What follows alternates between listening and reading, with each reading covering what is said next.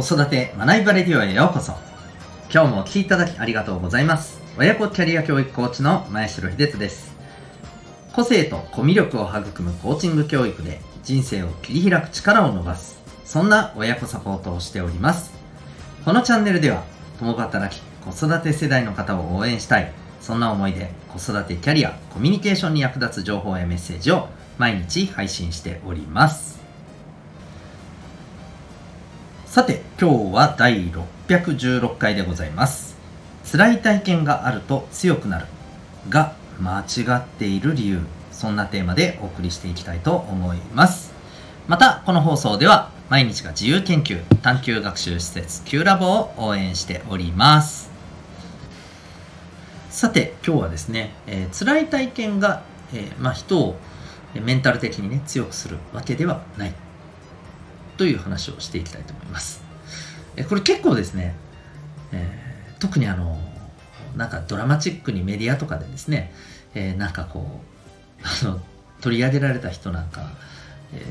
ー、ね、えー、そういうのを見てたりしてる人はですねとかくですねあやっぱり大きな成功を収めてメンタル的にタフだなと強いなという方はやっぱりやっぱり辛い目に遭ってるんだとあでも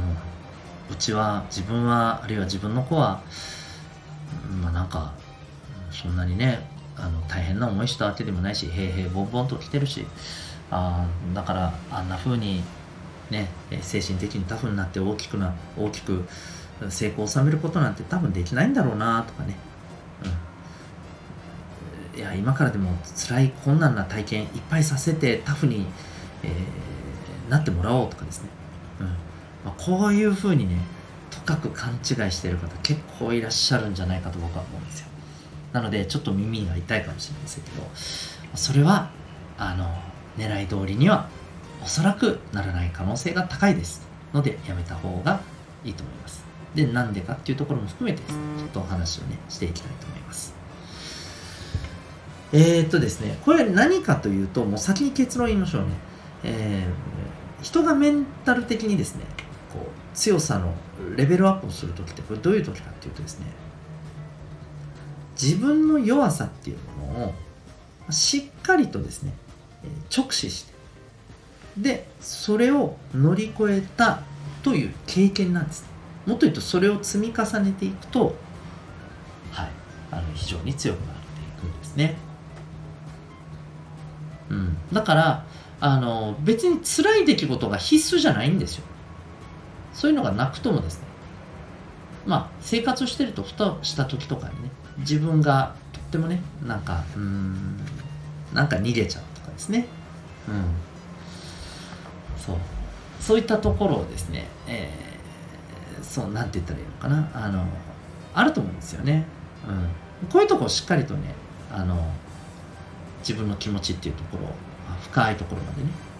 入っていって感じていくことが大事なんです。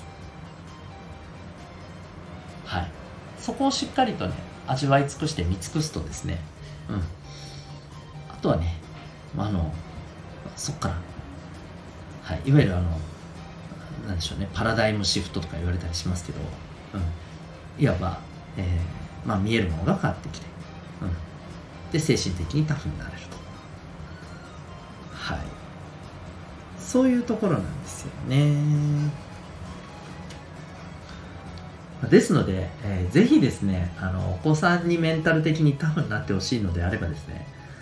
なんか無理やり、なんかね、大変なものに送り込むとかね、そういうことじゃなくてですね、それ、あの、一歩間違えると、あの、本当に逆効果になる可能性ありますからね。だからそうじゃなくて、えー、まあ、普段のね、会話の中にですね、あ、なんか、この子ちょっとこういうところに出てないかなとかですね。で、これはまあ大人でも一緒ですね。あこの人なんかこういうところから目そらそうとしてるなとかですね、うん、そういうところに対してですね、えー、まあ、しっかりと向き合うということをね大事にしていくこと、うん、それがですね、えー、本当にメンタル的にタフになっていく、うん、大きくそれがね、えー、成長するっていうところにつながると思います。はい。是非ですねとにかく辛い体験をさせようみたいなことをですねお子さんに課すのはやめてい、えー、った方がいいと思います。ということで、今日はですね、えー、辛い体験が、えー、人を強くさせるっていうのは、これちょっと間違ってるよということについて、えー、お伝えさせていただきました。最後にお知らせをさせてください。えーと、私はですね、えー、生まれ持った、え、個性の発揮。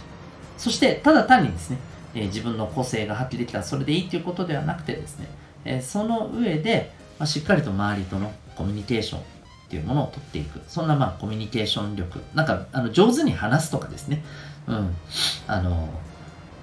ね、えー、いろんな人と、まあ、うまく話すとかですね。そういうことではなくて、本当の意味で、えー、とっても大事な、えー、コミュニケーションにおけるね、え、ポイントっていうものをですね、え、まあ、抑えていくと。うんえ、そういうことをね、サポートしておりますけども、まあ、コーチングというですね、これが、あの、アプローチになります。で、このコーチングって、えー、最近ですね、やっぱり子供の成長、教育っていうところにも、あの非常に重要であるということですね、え、注目をされて、え、取り入れられてきていますが、えやっぱりですね、一番肝心なのはですね、ご自宅でそれを取り入れられるかということですね。で、もう最もですね、ベストなのは、家庭内と家庭外で、それぞれですね、うんえー、自分自身のこのことをですね、きちんと向き合う。そんな環境を作って、えー、いけるかっていうことがね、大事だったりするんですよね。というわけで、そのためのアプローチがですね、え実はあのコーチングというものです。はい、でちなみに私は保護者の方のコーチングとお子さんのコーチング両方できます。はい、で今実際にですね、まあ、あのクライアントはですね、えー、延べ何十組にも上ります。はい、でそれぞれのね成果を出しております。えーと、もし、まあ、よろしければですね、えー、そんなコーチングのですね、体験のワークショップ、これあの完全に個別制になります。はい。え、こちらの方をですね、まあ、随時という形で募集をしております。詳しくはですね、えー、ウェブサイトにてご覧いただければと思いますし、そこへのリンクもですね、概要欄に貼ってますので、ぜひご覧になってみてください。それでは最後までお聴きいただきありがとうございました。また次回の放送でお会いいたしましょう。学びようき一日を